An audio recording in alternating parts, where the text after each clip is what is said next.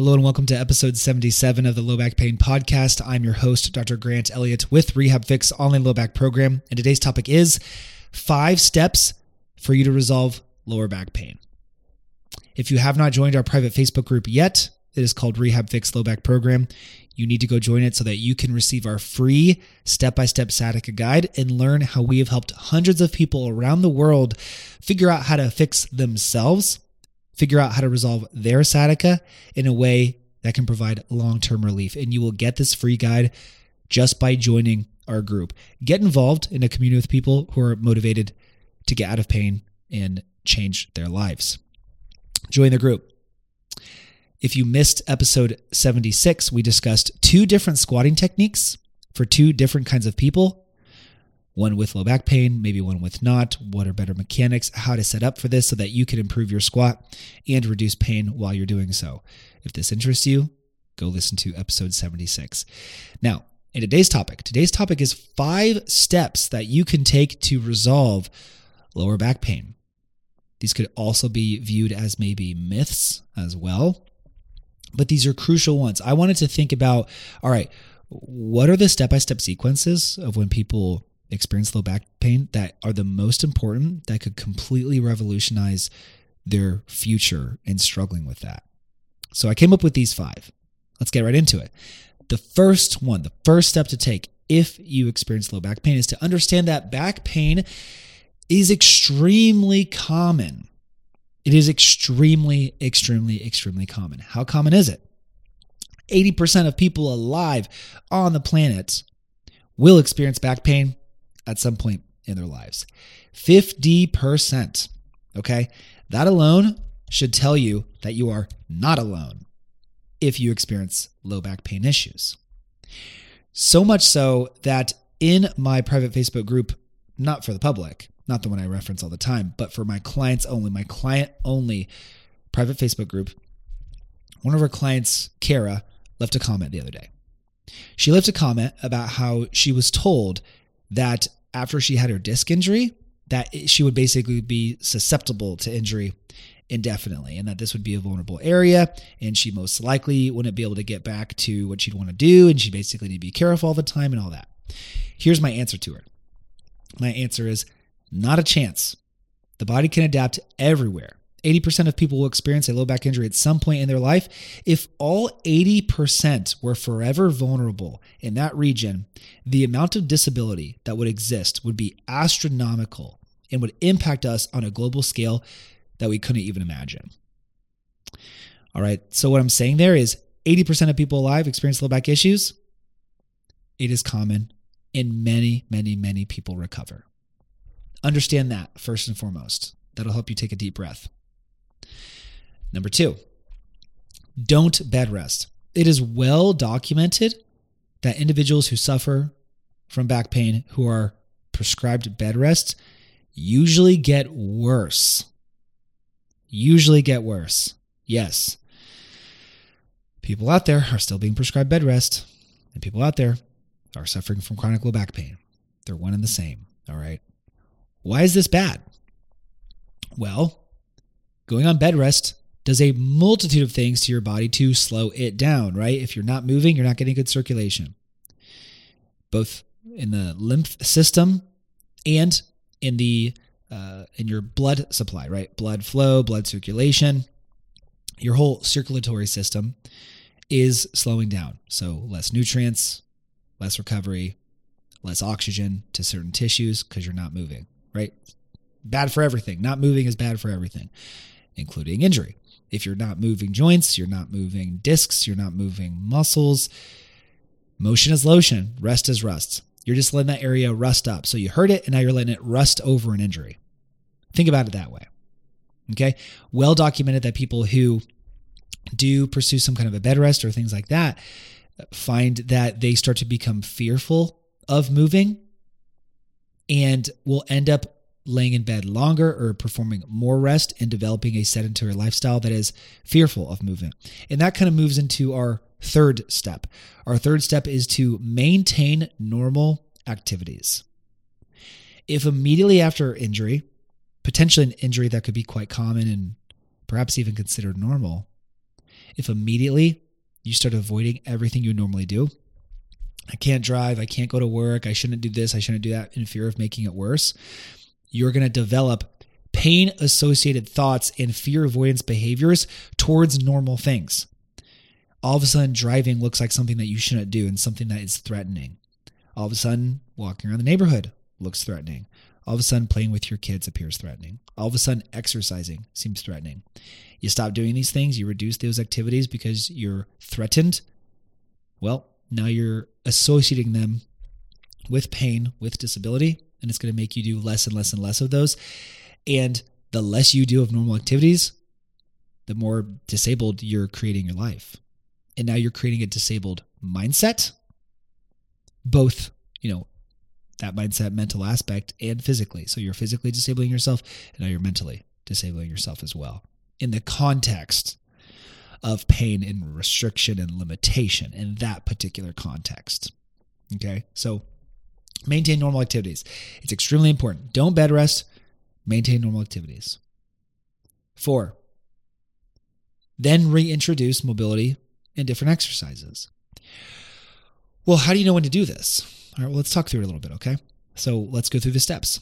Understand back pain is common. Okay, you hurt yourself. All right. Nothing to worry about. I've listened to other of Grant's podcasts. I know what to look for if it's going to be an emergency. I don't have any of those signs. I don't have the um, saddle paresthesia. I don't have the foot drop. I don't have the progressive neurological deficits. Okay, I'm okay. I'm okay. Back pain is common. I'll be all right. All right, step two, I got to make sure I don't bed rest. Not going to bed rest. Step three, maintain normal activities. All right, I'm not going to avoid uh, doing a bunch of stuff. I'm just going to try to live my life normally. So once you have gone through these first three steps, sure, there might still need to be some inflammation to calm down from the initial injury. You might need to let things desensitize a little bit. That's fine. I'm not telling you to go play aggressive tennis or golf or anything like that the day after a low back injury. That's not what I'm telling you to do. Okay, just to live your life normally. If you feel like, let's say a few days have gone by now, maybe five, six days have gone by, and you're trying to just maintain normal activities, nothing aggressive, just maintain normal activities. And at this point, you've noticed, okay, that initial pain that initial inflammation significantly reduced. It's definitely calmed down. You don't feel as sensitive, you don't feel as nervous, you don't feel as scared. Definitely calm down. Well, that's typically within a week or around a week's time. Now, start to reintroduce mobility and stability exercises. Start to reintroduce more movement, more exercises. Okay, so look on our page. We have hundreds we have over a thousand videos, okay, showing different mobility movements, uh, rehab exercises, strength work, hip work, core work, mid back work, all different kinds of stability movements and exercises and things like that. Start to reintroduce exercises once things have calmed down a little bit. That will help your recovery continue and further so you don't plateau.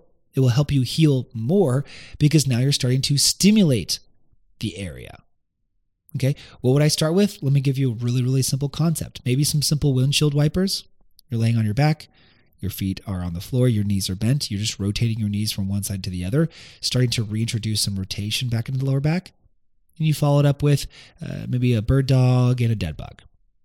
Okay? Stimulate the core a little bit with a little bit of mobility. That can go a long way when you're in this recovery phase, when you're trying to resolve lower back pain. It can go a really, really long way. So, once these have calmed down, start to reintroduce mobility movements and stability exercises. It's necessary to continue the recovery process. It should not be avoided.